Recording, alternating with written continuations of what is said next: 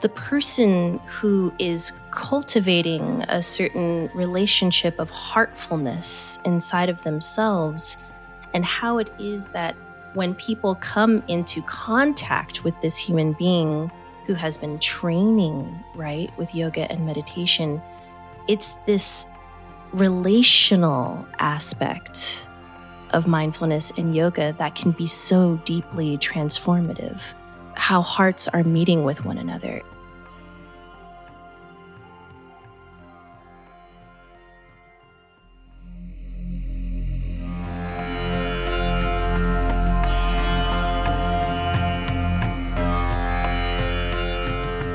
Hello, and welcome to the Metta Hour podcast with Sharon Salzberg.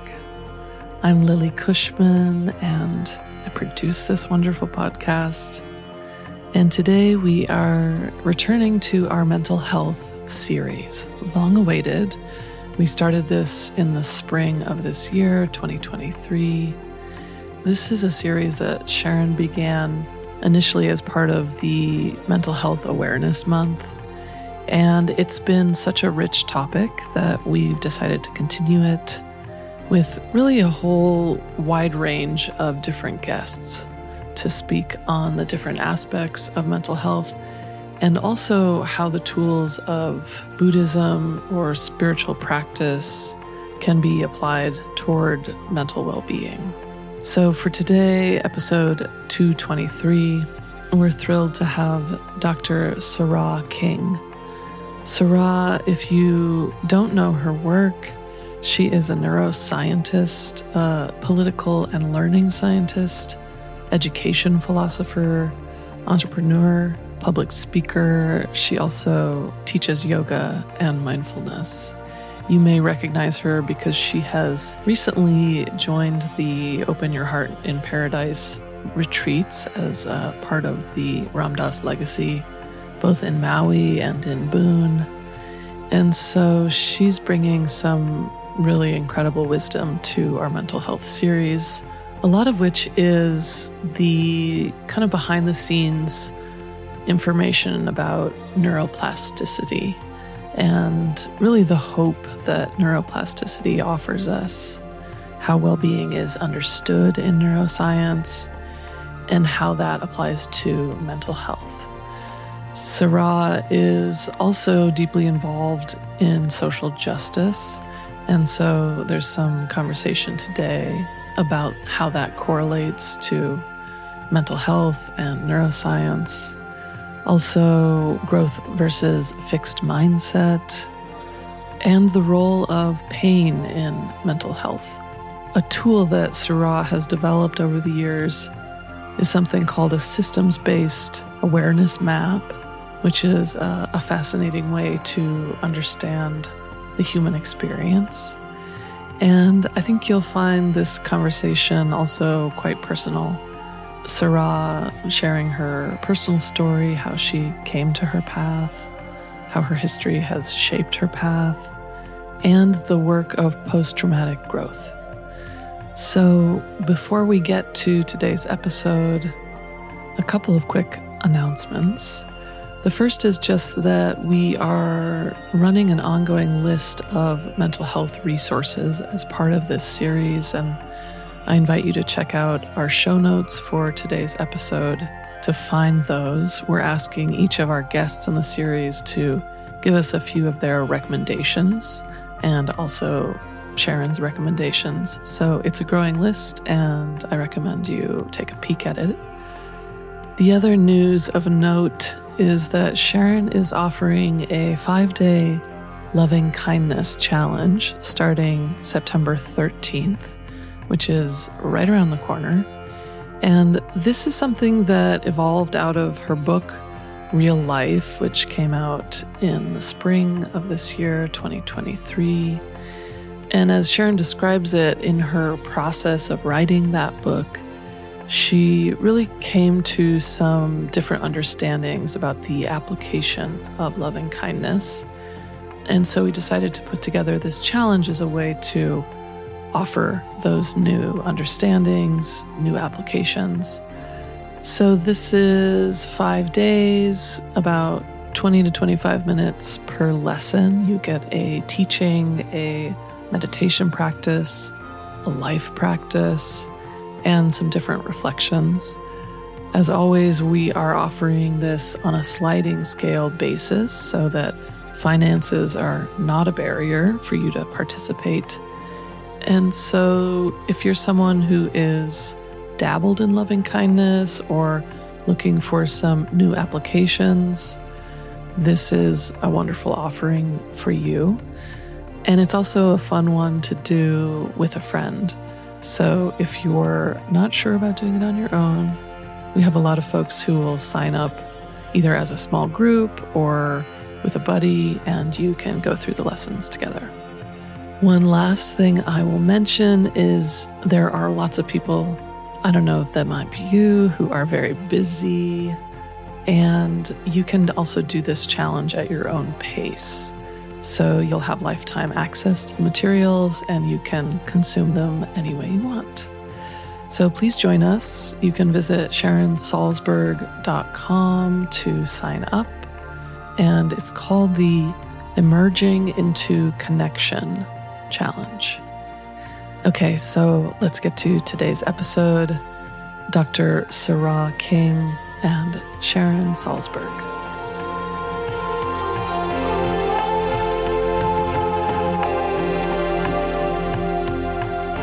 Hello, Sará. Welcome to the podcast. Thank you so much for having me, Sharon. Oh, it's a great delight. Where are you recording from today? Uh, I am recording from San Francisco or Ohlone Land in California. Uh-huh. Well, it's wonderful to have you here. Um, and today's episode is part of what uh, we're calling the mental health series.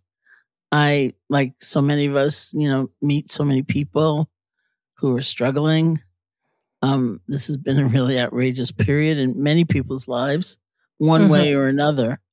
And uh, it's been really hard for a lot of people. And uh, emergence is also very hard for a lot of people. And so um, there are also, you know, bodies of knowledge and uh, experimental approaches and and people i think fundamentally who are not afraid to talk about the places the mind can go and mm-hmm. and ways that we can actually uh, work with some of those places and so um, that's sort of the nature of of the series and for those listening why don't we start with a little bit about your path and how you came to this melding of what's often thought to be very different fields of neuroscience and social justice and art and mindfulness?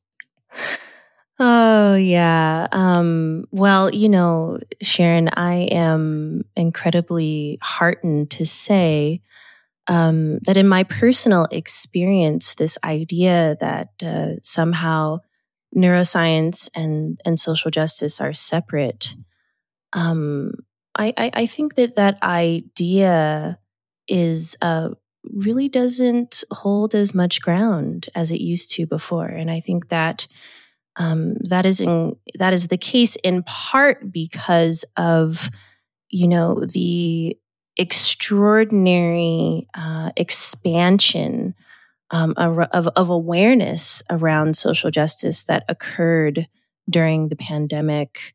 Um, with the movement for racial justice uh, that was um, so deeply uh, inspired and propelled forth by the death of our brother George Floyd. So, um, you know, I think that uh, a lot, of, in my experience, a lot of people within the neuroscience community, but also within the scientific community more broadly, uh, began to develop something of a critical consciousness around social justice in the same way that uh, people, humans across all sectors, were um, beginning to really uh, develop their thinking.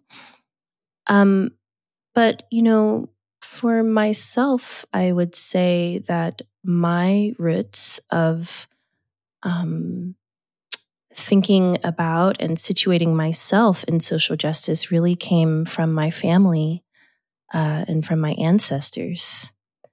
Uh, so, you know, as a human being, I uh, ancestrally, I'm of West African descent. I'm of uh, Onondaga Native American descent, as well as uh, a variety, a smattering of, of different um, uh, European populations. But really, I think, you know, this is just another way of describing what we tend to call or refer to the identity of an African American, right? Mm-hmm. African Americans um, are truly an amalgam um, in terms of our uh, ethnic background in this country. And my mother, in particular, um, as well as really on my mother's side, all of my aunts and my uncles and my grandparents were heavily involved in the civil rights movement.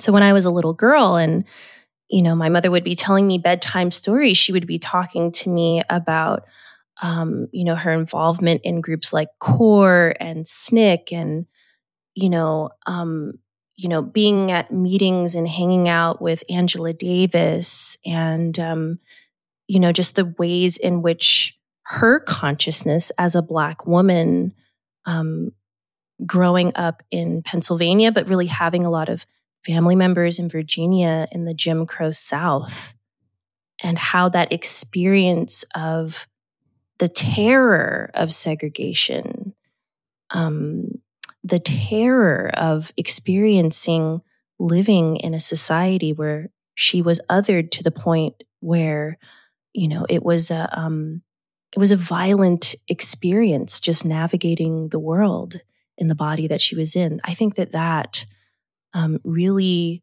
shaped um, my feelings of compassion mm-hmm. Um, i i was very um, aware of when my mother encountered racism um, in her daily life as a child. I was, I think I was a very empathetic child and I could feel the vibration of that pain of othering in her nervous system. I could feel the grief of it. And I, I wanted to do something about that. And I, uh, I really carried uh, that impetus, that, that desire to want to offer my mother, but as well um, members of uh, my community to offer them healing. I carried it clear through my career. And I, I recall when I first started at UCLA, um, it was the beginning of a 10 year grad school journey there, learning that at the time, schools were just as segregated, if not more so, in the United States. Mm-hmm than they were in the 1970s. And I thought, well, what does that mean emotionally? What are the emotional qualities of the heart? You know, when we're talking about hatred or the experience of ignorance um, that still persists so deeply that children are not able to recognize one another in themselves. And, uh, you know, initially I thought, well, maybe it has to do something with the curriculum, you know, what they're being taught, cognitively speaking. But I think it was through my personal long-time practice of yoga and meditation that I realized that education and learning do not just occur cognitively. Education and learning can be embodied, can transform our relationship to our nervous systems and thus uh, transform our neural wiring.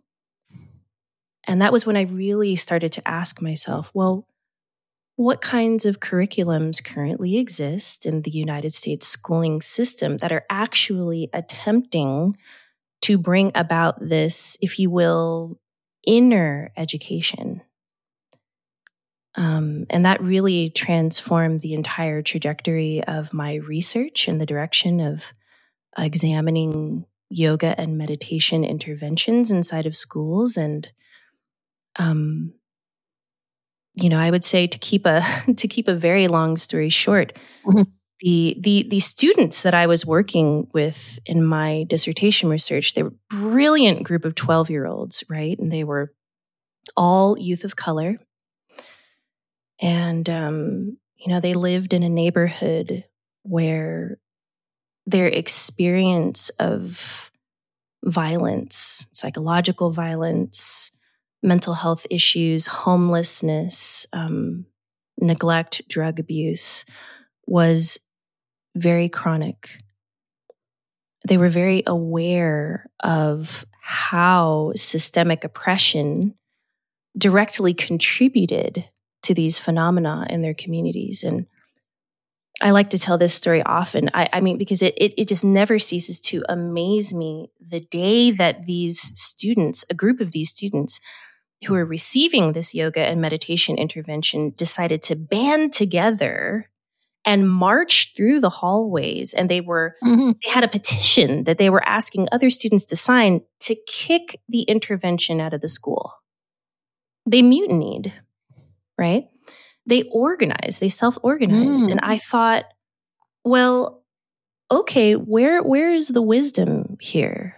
As a research scientist, I was very curious. I wanted to know why. And they told me that um, they weren't learning in the context of this mindfulness and yoga intervention how to think critically or to develop language or practices that helped them to more deeply understand their identities in relationship to the systemic mm-hmm. oppression that they were facing and how to not only heal themselves, but to take that healing and be agentive to do something about what was happening in their communities. And that was really the first time that I put began to put the pieces of neuroscience, right? And how it is that mindfulness and yoga practices can uh, transform the nervous system and the, the mind body connection and social justice. Wow.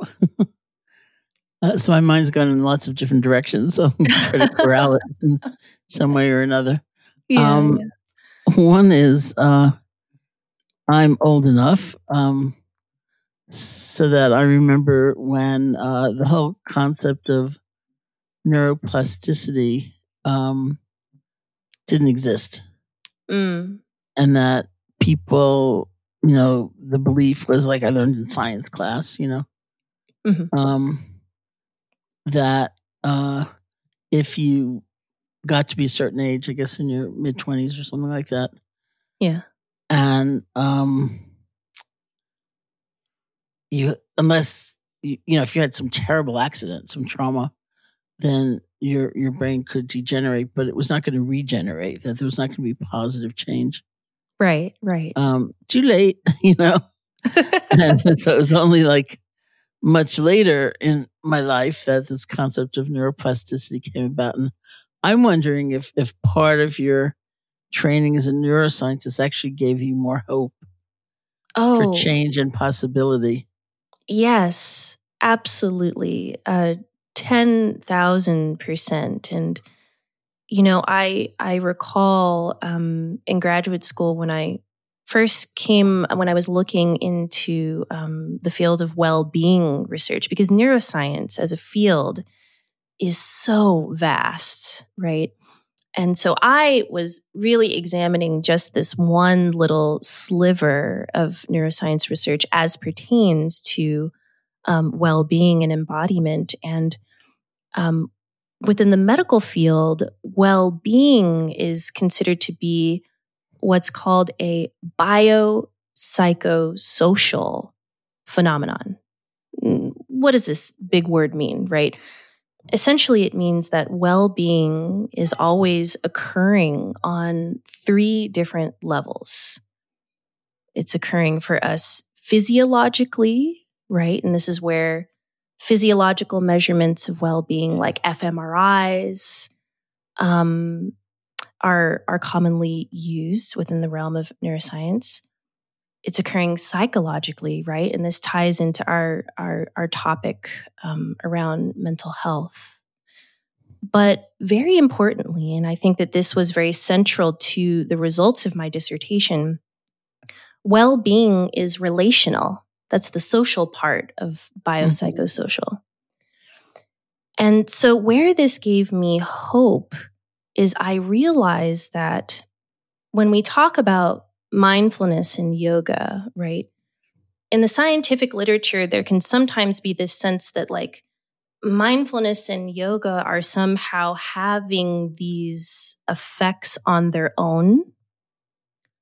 But that strips them away from the human being, from the person. Mm-hmm.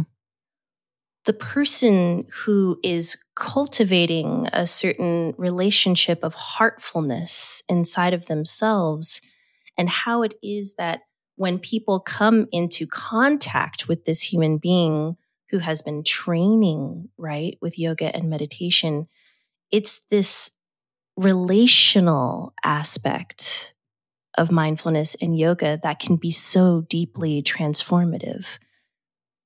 How hearts are meeting with one another. And that was in part what motivated me to really um, look at this term social justice mm-hmm and break it down in a little bit of a of a of a different way in a in a little bit of an unexpected way i think in my field so when i say social justice i look at this word social and i oftentimes think about the way that Thich Nhat Hanh spoke of interbeing right and the importance of this this real felt sense of our interdependence with one another but then when I am talking about when I use this word justice, right? What is what does the justice part mean in social justice in my research framing?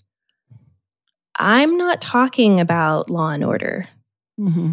Okay, I'm I'm not talking about um, the ways in which we punish or penalize one another for behaviors that we um, perceive to be uh, wayward or harmful. When I use this term justice, I define it very specifically as loving awareness in action.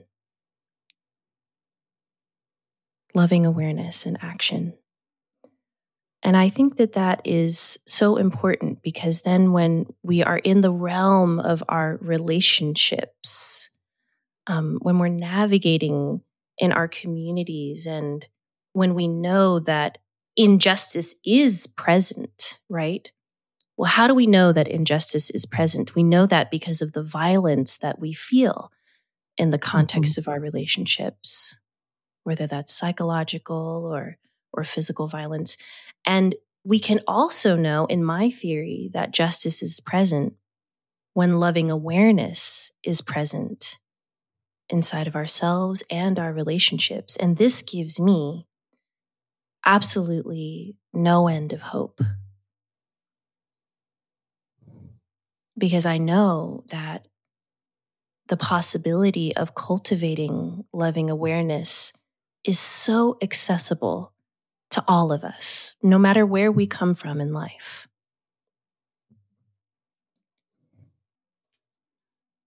Well, that's beautiful. Because, you know, I was thinking on the one hand, it could seem like the study of the brain, and that's also an interesting question. The brain, the mind, are they different? Are they the same? Um, you know, can yeah. seem reductionistic, but yeah, I yeah. find it gives me hope. I'm, I'm not, I'm far from a neuroscientist, but just a little bit, you know, that I've, I've been exposed to, and especially, of course, around the studies around meditation and, um, you know, in, in the sense that, uh, you know, I guess one way of describing is through Carol Dweck's work with the difference between a growth mindset and a set kind of mm-hmm. mindset. You know, you're either born with certain characteristics. And I would think for certain kinds of people for whom the story of who they are is usually told by others. Yes. You know, and sort of put upon them. Yes. It's even stronger. Like, this is who I am and it's this limitation. yes. Done, you know, compared to a growth mindset, mm-hmm. which is, you know, this is my you know, chief quality right now, but anything can change. Mm. And, you know, there's possibility. I don't know exactly how or when, but Yeah. Let me embark on that journey, you know? Yes, absolutely. This is the kind of uh, flexibility and adaptability um, that I think is so key to the cultivation of resilience, especially during these incredibly challenging times. And I was, um, you know, one one idea or theory that I have been um, very interested in within the field of neuroscience research, looking at experiences of pain. Mm-hmm. And pain is also a biopsychosocial phenomenon, right? We can have pain that we're experiencing physiologically in our bodies, but it is also experienced mentally. It's also mm-hmm. experienced. Socially. And one thing that I think is an interesting possibility to explore in neuroscience is this idea that we all have identities, right? And our identities are very complex and they're always changing and shifting and growing over time as we're encountering new people and ideas and environments. But um, there can be at times aspects of our identity that we don't necessarily give ourselves. Sometimes there are aspects of our identity, and as you're saying, right, stories that are told about us that are applied to us. We are mm-hmm. told, mm-hmm. no, mm-hmm. you look like this. You come from this place, this zip code or whatever. You're this background. You're this, and it's it's it's forced upon us mm-hmm. without consent. And sometimes that act of having some aspect of our identity forced upon us I theorize can be quite painful mm-hmm. Because it can rob us of our feelings of agency and choice in that moment to not only to define for ourselves who we are in any given moment, but also to be free of the rigidity that can around identity and an mm-hmm. inability mm-hmm. to adapt and be flexible that I think can also generate a lot of pain, but mm-hmm. also disconnection from ourselves and from others who may not necessarily share in that particular type of identity. Well, it's terrible disconnection because how often are we accurately seen anyway, you know? Right. Right. And then there's just this massive story about who we are. Absolutely, absolutely. And I think that um part to me and maybe this is you know, I like to say a lot of the time, you know, sometimes I'm speaking with my scientist cap on and other times it's I'm just speaking as Sará. So here just mm-hmm. me, you know, speaking as Sará, I think that um part of the reason why we are experiencing such an acute mental health crisis right now um, and the U.S. Surgeon General um, has uh, named mental health, the mental health crisis, as the crisis of our time, especially mm-hmm. amongst adolescents. And why is that? Um, I think in part it is because we exist in a world that um, doesn't oftentimes give us the resources that we need the space, the time, the places, the relationships that can allow us to practice resting in our own being mm-hmm. and meeting with our own being with qualities of loving kindness and forgiveness and compassion that can open up the opportunity to peel some of those layers back and meet with our authentic selves. And so, you know, in part, I think that's why there is um, so much conversation happening about the role of social media and other forms of technology in mm-hmm. fragmenting our sense of self and our relationship with ourselves and one another because I think that we all know to a certain extent that what's being mirrored back to us in these images isn't in any to any extent who we fully are. And and that causes pain. It causes crisis. Well, there's so many things, you know, from the kind of meditative world too that um, you know, may not be available tools or, or very um, much understood tools. But when you when you talk about pain, you know, it's interesting. Like within mindfulness, uh, looking at physical pain is often a template for emotional pain.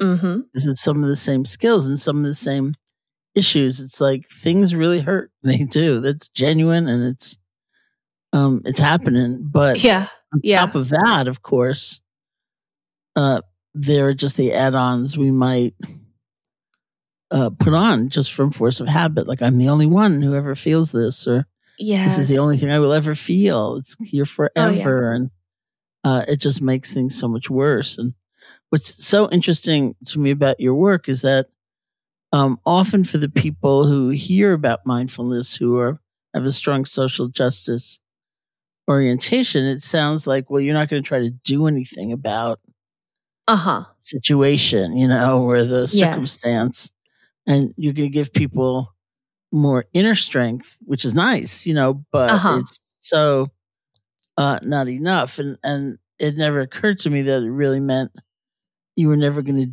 do anything about anything, you know, but Yeah. more like um, why engage, you know, for maximum depletion Uh-huh. and exhaustion and overwhelm. Yeah. Yeah, yeah. Yeah, I uh I recall um you know when I was doing my postdoctoral work in neurology at Oregon Health Science University in Portland, I was doing a, a radio interview um, about my work in the in the mindfulness space, and uh, somebody called in and you know they said something like, well, you know, you say that your work is all about this intersection between neuroscience and mindfulness and social justice, but it sounds to me like what you're doing is you are placing the onus and the responsibility of healing on the individual. You're you're Mhm. almost in some ways saying to the individual, well, if you're not healed already, that's your fault and they also felt that um, you know within the mindfulness field this this whole narrative around acceptance hmm suggests that what we're trying to say is is just um you know almost like yes tend to yourself selfishly and your Mhm. own feelings and, and emotional states but give up on action and I was glad that that person called in um, because it offered me an opportunity to present what I hoped would be a counter narrative. Um, and I know that there are many scholars who have written on topics like engaged Buddhism. Mhm. Um, and uh, just you know what it means to to actually be engaged in the world in the context of being a mindfulness practitioner. And one thing that I really love to emphasize is that in the work of social justice, right, oftentimes it's painful work because you're going about the business of identifying what is painful, right? Who is experiencing lack? Who doesn't have what they need? um, who is experiencing violence inside of their communities and how is this violence rooted in um, long-standing histories of um, various types of institutions that have been established in part to ensure that people who look like them or live in that area continue to be without access to the resources that they need to experience a quality of life um, that is good, that is rich, that is full of aliveness, right? It's painful work. And I think that, you know, within neuroscience uh, and the study of well being, there is a lot of research looking at stress, right? The stress mm-hmm. response mm-hmm. um, and how that is hardwired into our brains. And when we are in a situation uh, such as perhaps social justice work, and we are encountering a lot of stressful situations, and I would say that's probably because we feel a lot of compassion for the pain and the lack that we see in society, that can really result in chronic pain mm-hmm. and chronic stress which can fundamentally begin to alter the neural wiring of the brain, such that we're now living with hypervigilance and we can begin to experience a whole myriad of health issues with everything ranging from, you know, insomnia to heart problems and asthma and um, you know or or when we're talking about mental health, it can really begin to contribute um, to depression and anxiety, right? To just name a few of the ways in which this pain can manifest in our bodies. And so, to me, a mindfulness practice, and especially a mindfulness practice that is grounded in an exploration, a compassionate exploration of identity, so a mindfulness practice that is um, compassionately grounded in an exploration of identity and relationship can be very helpful in the context of social justice work because it can provide a hopefully safe space for us to begin to notice when we are habitually dropping into reactivity.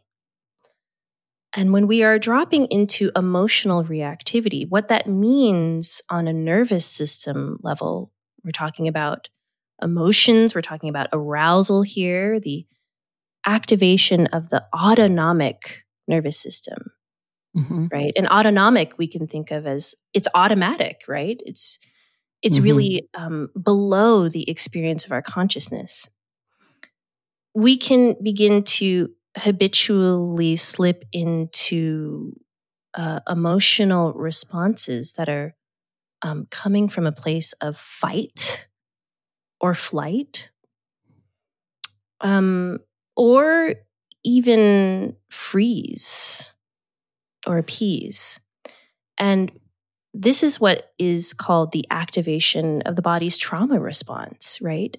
Mm-hmm. And when we're in relationship with others and we're seeking to do this social justice work, which to me really is the work of how we heal ourselves and our communities, and we're in this emotional reactivity, then we can be so involved in trying to make our point, trying to be right, um, becoming argumentative, um, trying to fight one another, um, that the environment in which we are trying to do this social justice work really suddenly can become one that is not necessarily conducive to loving relationships.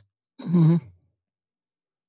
And in my personal opinion, the work of social justice is about love and it's about healing. So if love is not present, or, or rather, if if we're in so much of a state of reactivity that it becomes challenging to express love to ourselves and one another, I think that makes the work of social justice much more difficult.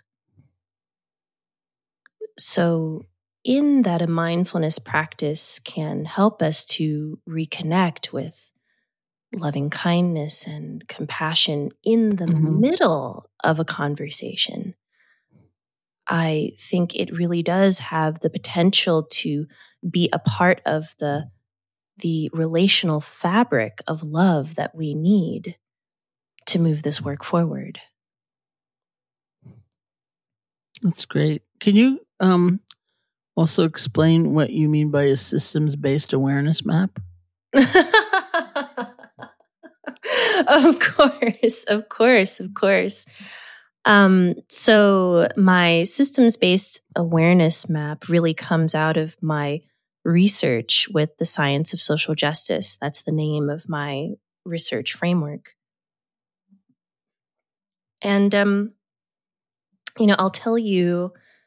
I'll, I'll tell you a story. I don't know that I've actually told the story of when I created the map. So, the map is a visual exploration of uh, all of the many layers of our internal experience, right? So it really um, starts in the center with what Dan Siegel has called the plane of possibility.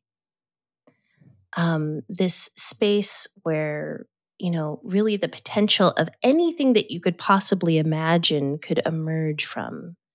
Um, we might even call it the quantum space, the space from which dreams and imagination are coming from.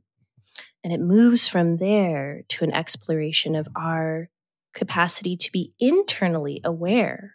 What is happening inside of ourselves? It's so complex, right? So it's exploring memories, emotions, feelings, sensations, and thoughts. And then it moves from there into a layer that I call identity awareness, right? So, where are we experiencing identity other than inside of our bodies? Identity is an embodied experience.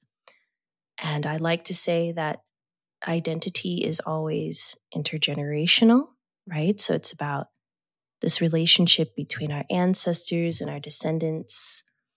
Um, it's epigenetic. So it is about the relationship between the environment that we grew up in and how that impacts our gene expression.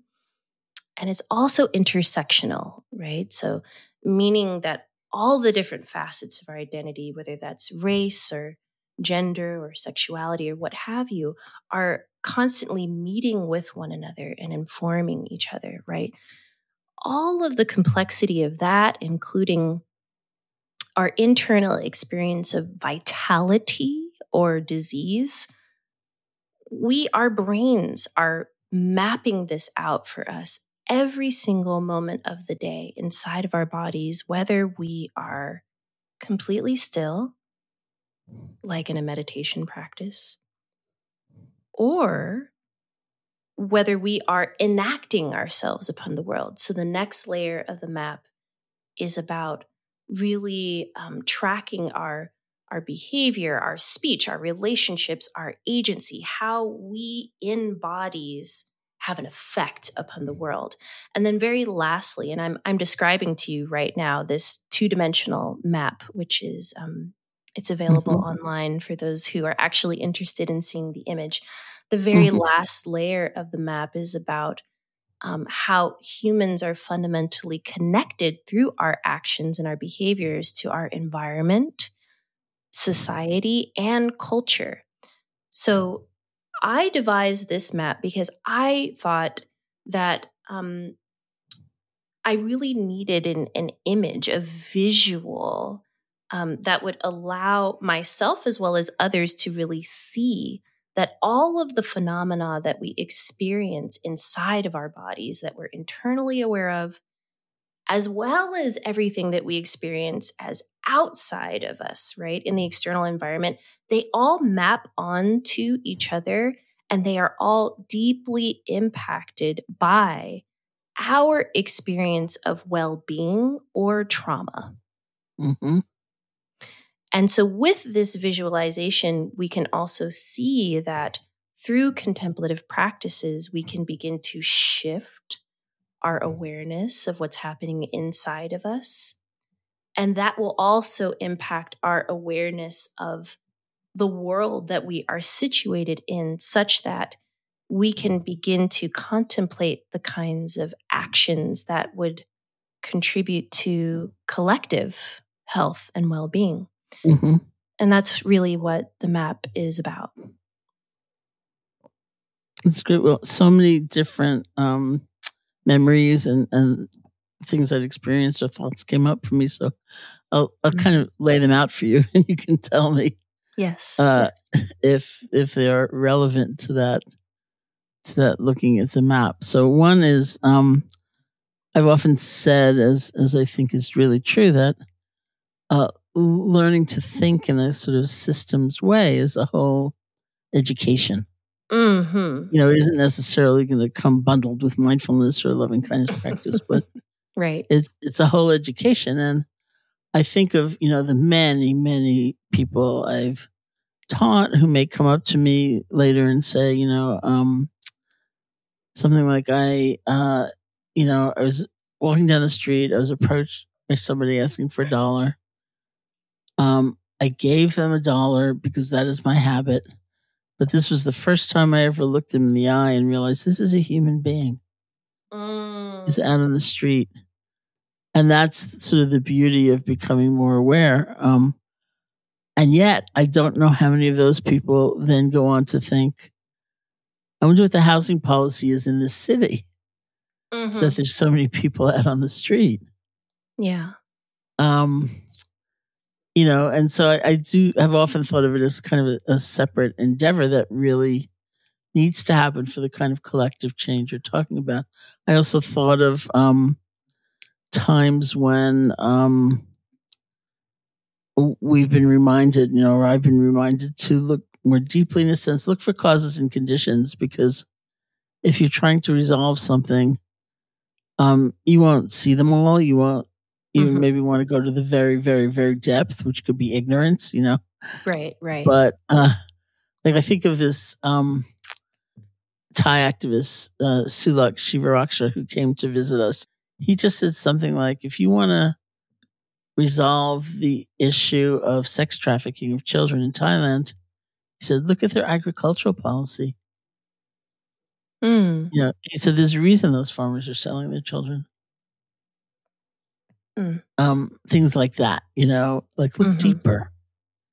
Yeah. And uh, there's something about remembering causes and conditions. And, and the other, the last thing I'll say was there's something about it that also I think relieves us of the sometimes excessive burden of feeling it's all up to us to resolve with our shift in attitude or something like that. So, yeah. Well, I never want to um, decry or put down the power of one's mind.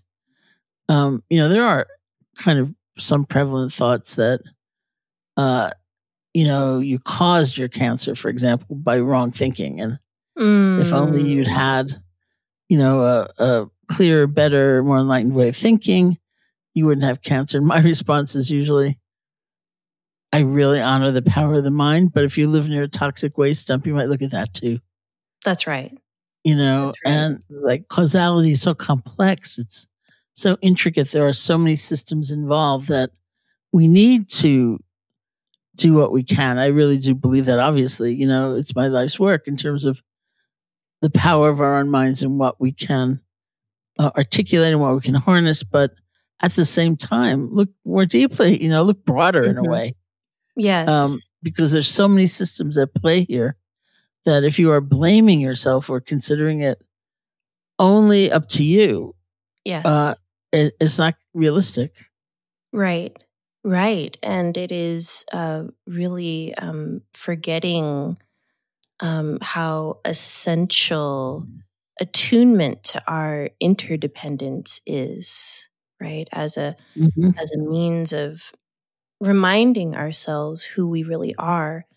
I really love the example that you brought about, um, you know, the, the, people who come to you and, uh, you know, are describing their interaction of, um, you know, noticing someone who is suffering in the street. So if I would apply that to my map, right, the very mm-hmm. outer rung of the map is all about when we're out and about navigating through the environment, society, and culture. So you're out you you you witness this human being who is suffering right And then it motivates you to go to the next level of the map.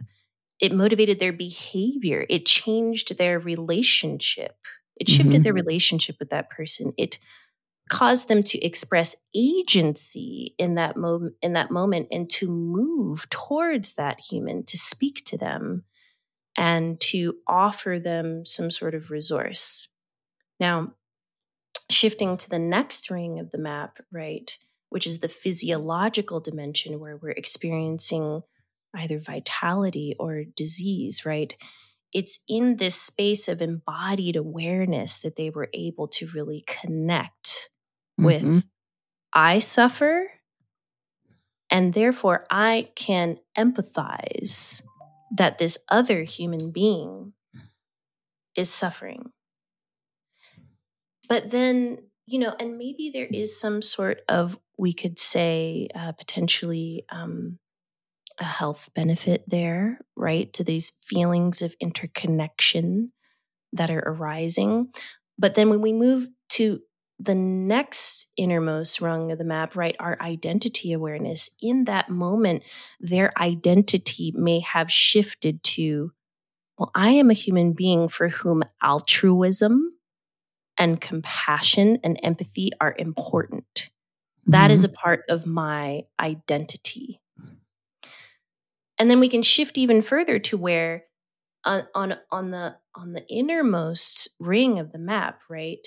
Now they have this this this memory of this moment that impacted their emotions and their feelings and their their sensations and their thoughts about not only this human being, but perhaps about the situation of houselessness as well. They're carrying the memory of this moment in their bodies.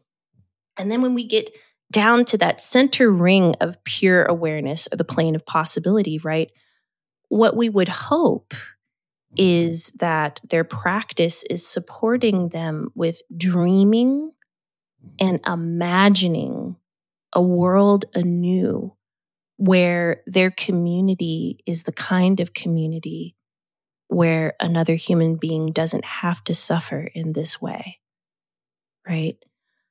Um, that would be the hope. That would be how the story that you just uh, invited mm-hmm. into the space um, would play out on the map. Now, where I really am looking for collaboration and help because you know obviously this work is is far too broad and too complex for me to do on my own and what mm-hmm. i'm excited about is you know just the other day i was um, on a panel conversation for um, a summit called the resilience in the anthropocene summit mm-hmm. being hosted through university of wisconsin um, in partnership with Dr. Richie Davidson's lab, the Center for Healthy Minds. And it is a conference about climate change. And I was presenting about the systems based awareness map because climate change, oh, do we ever need systems thinking mm-hmm. to navigate this beast, right? And I was so heartened that so many different folks who were environmental scientists who are themselves doing like municipal mapping projects to really look at how climate change is impacting communities differently according to their identity, their race, their class, their you know exposure to different environmental contaminants and they saw my map and they said, "Hey, we should partner together. We should partner together. We should do a map making project together such that we can make these maps more widely available to the public in order to engender systems based thinking that can empower us to do more and do what you said, Sharon, really consider well, what are the policy implications, right? What are the types of institutions that really need to be brought into these systems level conversations? um, in a heartful way, in a way I hope that is oriented around loving awareness, in order to, um, in order to do the work that needs to be done, because there just is so much. There's just so much, you know. There is so much, and you know, it just struck me now, like in the last example that I used when I talked about somebody saying having cancer diagnosis, they mm-hmm. might have a diagnosis of anxiety, you know, or depression, yeah. and and uh, you know, in addition to, um, you know, obviously race and gender and uh, you know, sexual orientation and, and the kinds of things that um, we are hopefully increasingly uh, becoming aware of um, in general, and certainly people have suffered for a very long time. Mm-hmm. Um, you know that uh, one does feel like the other by virtue of this diagnosis and how it's related to. Yeah, you know how people uh, define it, what they expect of you, or what you um, fear they expect of you, and uh, so many there's so much stigma, there's so much misunderstanding, and um, mm-hmm. it has a very big effect. Yeah. Yeah, it um it does. There and there is so much you know, interestingly, I think and and, and again I'm going to preface this with saying this is my personal opinion, not necessarily a, a, a I'm not necessarily speaking as a scientist here, but as Sará, I have witnessed so much stigma against healing. I have witnessed so much stigma uh, around the like. There's this idea that um, efforts to heal ourselves mean that we are weak, mm-hmm. that we're out of control, that we don't have the right thinking, that we didn't do the right thing, that we didn't have the right job or live in the right place, or if we could just somehow, you know, mentally just just grin and bear it, you know, and pull ourselves through. Um, that that is the path to being okay, right? And mm-hmm. and and and the, and I've seen so much stigma against, um, you know, for instance, um, going to therapy Mm-hmm. Um, so much um, of a of a of a narrative that um, a meaningful way of being human is about demonstrating your individualism, demonstrating your uh, brute strength and capacity to sort of will yourself out of a painful situation. And what I think this does is it further entrenches us in these habits, in these causes and conditions, as you're saying, um, that double down on our pain, mm-hmm. that silence us, and that shut us down from building the kinds of safe and secure and open hearted and intimate relationships that we need to have in order to peer within and uh, gently and compassionately investigate the source of our suffering. Uh, and so the mental health situation continues to worsen so long as uh, these stigmas and uh, these false stories about healing mm-hmm. persist. I think a lot about resilience, of course. I think meditation practice is a practice of resilience. And uh, it always struck me as odd that for years, um, uh, foundations and, and philanthropists were uh, concentrating on resilient systems, you know, which are, mm-hmm. of course, really important. You want that, you know, uh, dam to work in the river, you know, or whatever. you really do. And, that is essential. That is essential. Yeah, you know, but but they weren't really talking about resilient people, you know. Yeah. Or resilient leaders. And I thought, well, it's not gonna work, you know, like um and now maybe there's a little bit more energy toward that. Um Yeah.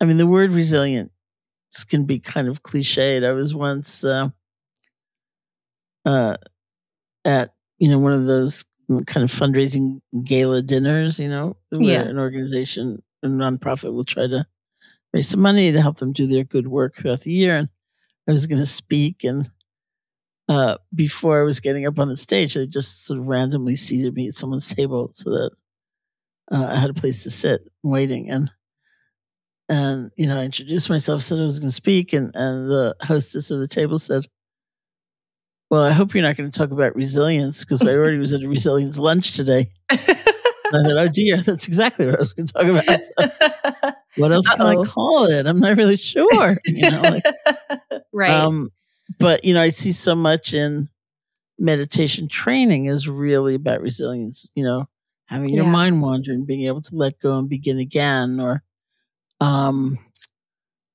uh, treating yourself uh, more kindly, you know? Yeah. Yeah. With more loving awareness rather than like freaking out when your mind wanders and uh, blaming yourself endlessly and ending up sort of exhausted and overwhelmed yeah. by all the blame. And um, so I'm not sure actually if it's known what happens in the brain when we're practicing resilience or if it even matters.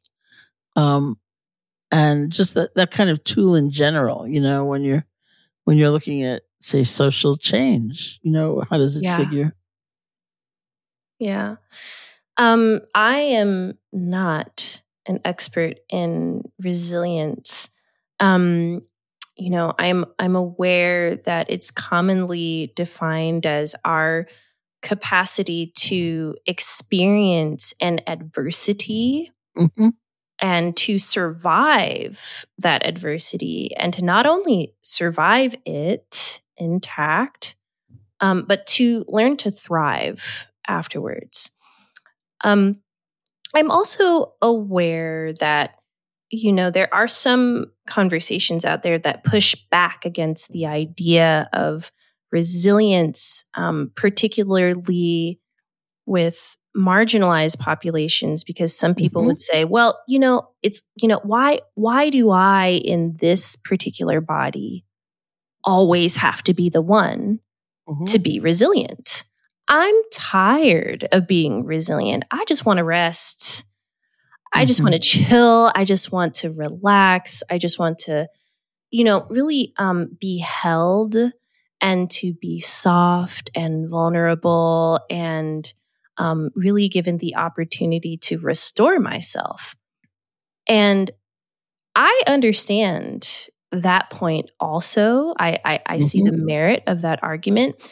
And so, one of the things that I um, really love to look at, and again, I'm no expert in this field, um, but it is correlated with my research.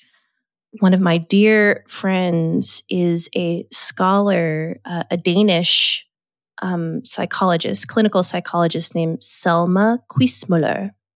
And she is uh, a Garrison Fellow at the Garrison Institute, along with mm-hmm. myself. And her research looks at a phenomenon called post traumatic growth. To me, I think that this is a very rich area of exploration because it is this idea that, like, yes, we need to cultivate resilience. We need to cultivate a capacity to, if you will, endure. Because sometimes there's going to be things that happen to us and our communities. And in the moment, the survival strategy, if you will, is to just get through it because it's hard. You know, I'm thinking about communities that are experiencing, um, you know, the the the aftermath of a natural disaster, mm-hmm. um, or of war or of the refugee crisis, right? There are some situations that happen in life that um, that can only be endured. They are that challenging, right? But post traumatic growth is this idea that um, if we have an orientation towards the experience of trauma that we know we have the capacity to not only be resilient, but to be creative in how we are expressing ourselves and to um, to stay connected to our community um, and to you know really com- really practice uh, compassion she has an incredible model around this that a situation of trauma can be one in which we grow to become something different, something better than who and what we were prior to that experience. And I love that idea because mm-hmm. you know there was a time in my life, Sharon, I'm a person who you know, when I was growing up, I experienced a lot of chronic homelessness as well as um, physical and emotional abuse um, and discrimination. And before I found yoga and meditation, my identity was really bound, wrapped up very solidly in the suffering that I had experienced. Because I thought that who I was at my core was the sum total of my life experiences. And mm-hmm. my life experiences, right, up into the age of um, 20 or 21, when I found these practices, had been full of pain and suffering of a really extraordinary degree. So I really thought that's who I was and that that was all that was destined for me was a life of trauma. Mm-hmm. It was very depressing. It was very painful. Um, so this idea of post-traumatic growth really resonates with me because now I can see that when I was able to not only ground myself in practices, but also in loving community. Chosen family has been extraordinarily important to me, as well as my um, immediate family. That the traumas that I experienced in my life have really um, transformed my experience of myself to be so much richer, um, such that I am so much more open minded and open hearted and I have this um, real curiosity and willingness to engage in the world that I don't think that I would have had if I hadn't um, been through those traumatic mm-hmm. experiences and grown as a result of them. Of course, now I'm so curious. Like, was it a person who basically um, mirrored back to you your own potential for change or just a set of circumstances?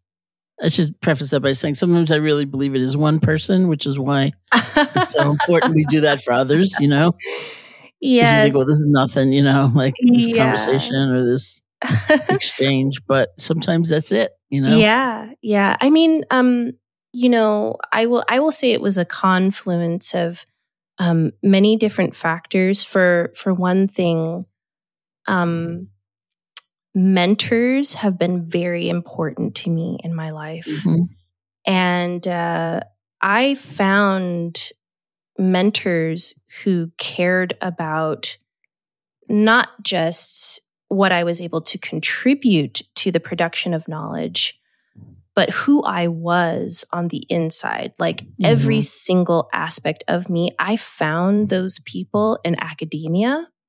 Mm-hmm. I think that, um, you know, for instance, Dan Siegel mm-hmm. is a person who um, really has just shown me an extraordinary amount of um, compassion and loving kindness. And so I think for me, it was, um, for one thing, finding communities of practice for one at Spirit Rock. Spirit Rock, oh my goodness. Mm-hmm.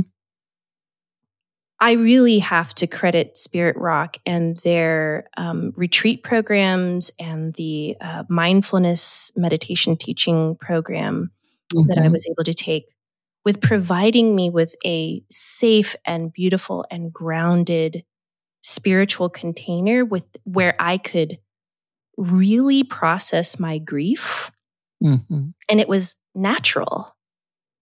Suddenly, all that grief and that pain that I'd been carrying in my body, I had a place to express it where I didn't feel any of that stigma.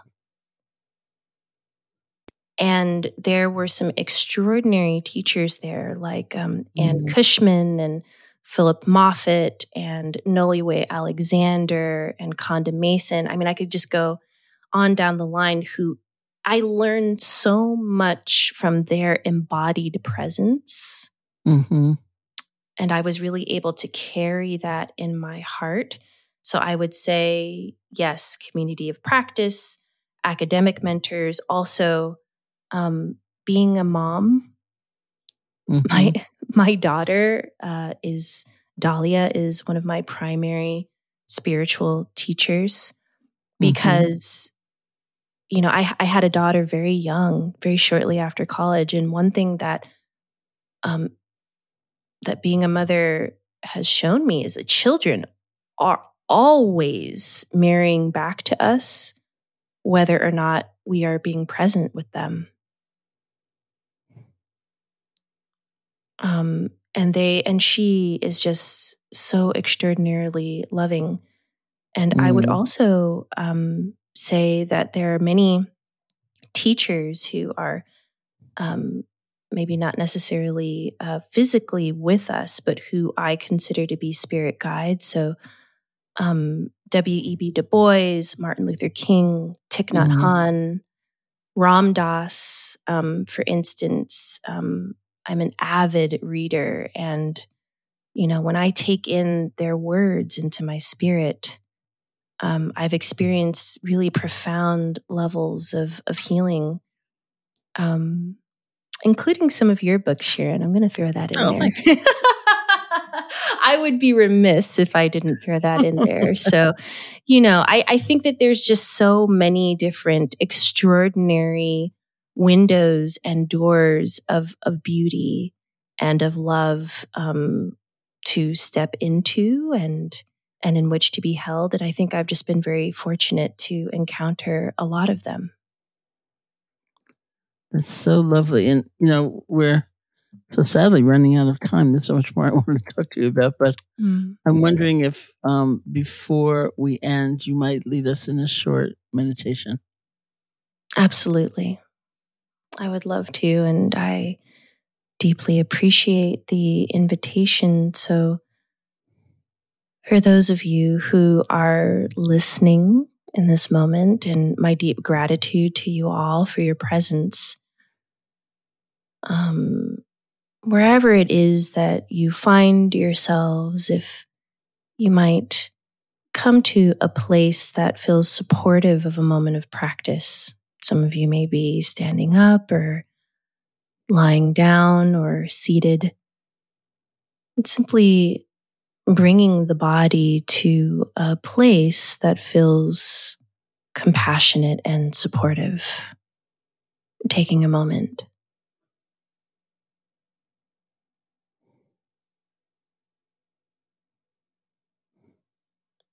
And perhaps as you're settling into this space, I'd love to invite you to take three deep breaths.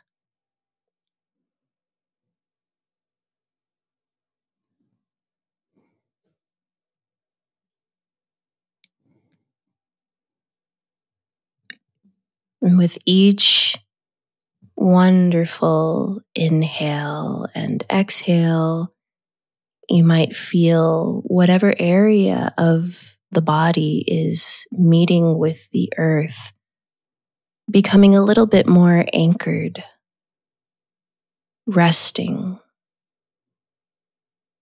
settling.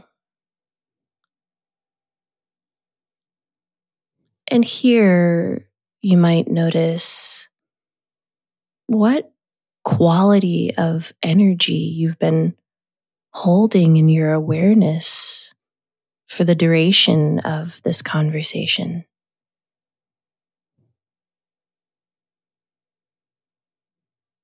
Allowing the breath to return to a natural pace and rhythm. And noticing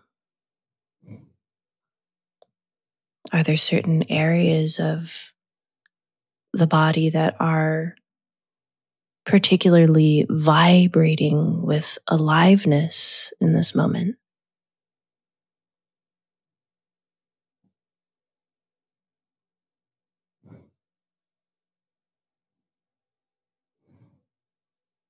Perhaps because you have been in listening mode, you may have any number of thoughts that are traveling through the mind. And that's okay. Noticing the thoughts, You might gently invite yourself to connect back with the breath.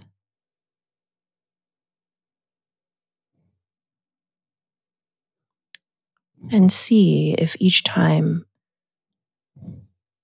you come back into awareness of the breath, bringing your attention to the rise and fall of the chest. Perhaps this has a subtle impact on the way that you're carrying your body.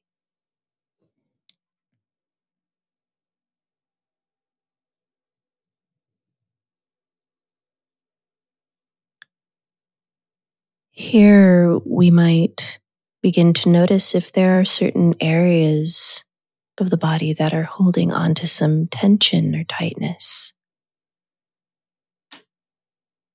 We can offer ourselves some compassion here, offering up any amount of relaxation, softening that is within our capacity here and now.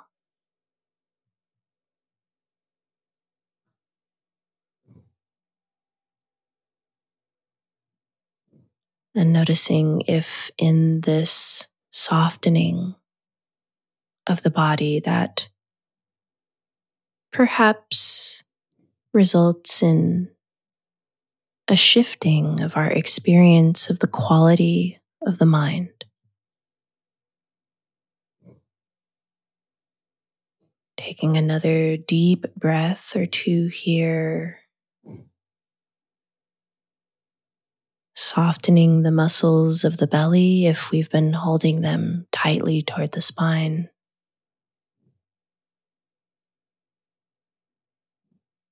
Allowing our shoulder muscles to gently relax.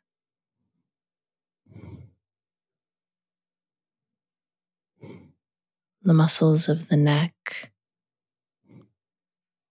softening along with the muscles of the jaw and the cheeks, and the muscles behind the eyes and and the forehead and the scalp.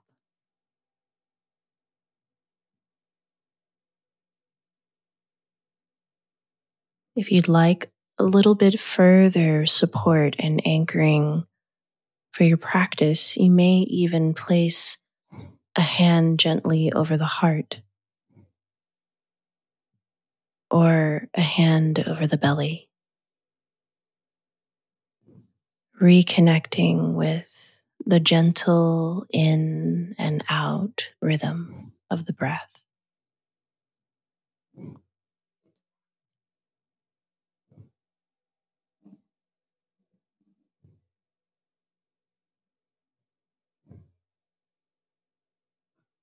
And here, if you have any particular well wish a wish of wellness for yourself, or perhaps for someone in your life.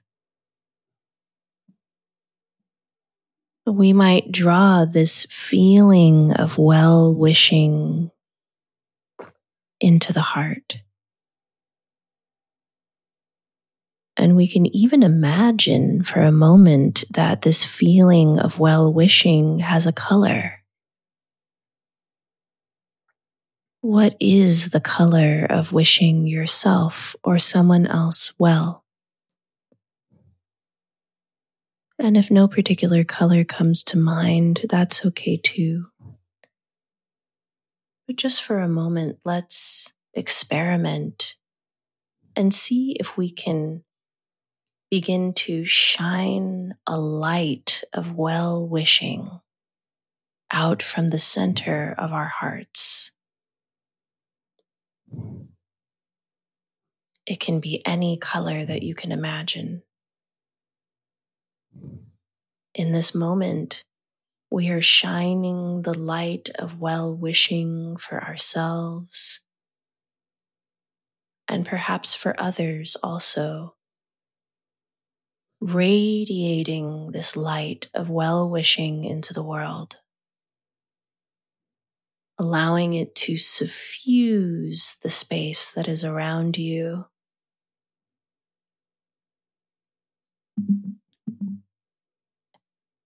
And we'll take just a few moments to rest in the space that we are in and bear witness to ourselves, shining this light of well wishing.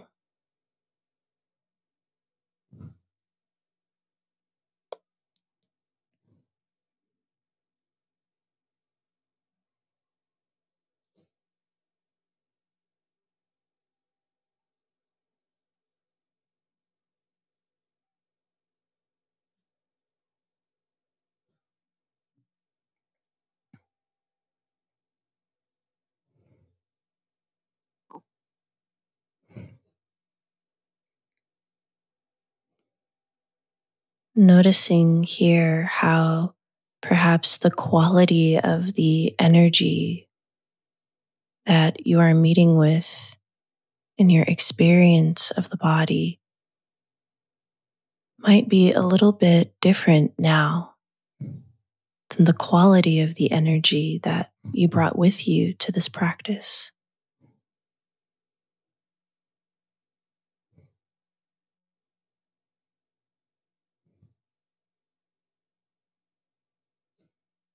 And if you have closed the eyes or lowered the eyes gently for this practice, you might begin to slowly and at your own pace and rhythm begin to open up the eyes.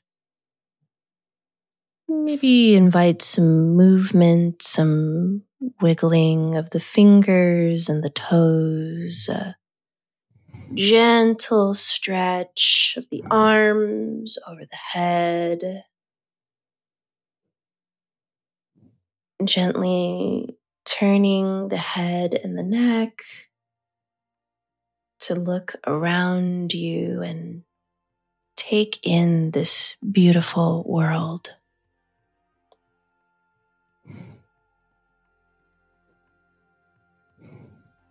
And I thank you for sharing your practice with us today.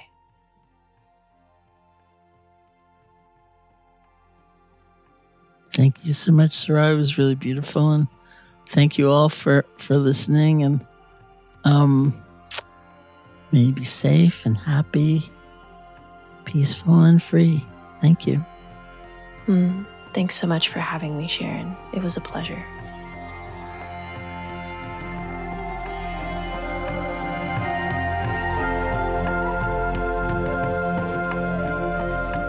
Hey, folks, if you'd like to learn more about Sará, you can visit her website at mindheartcollective.com.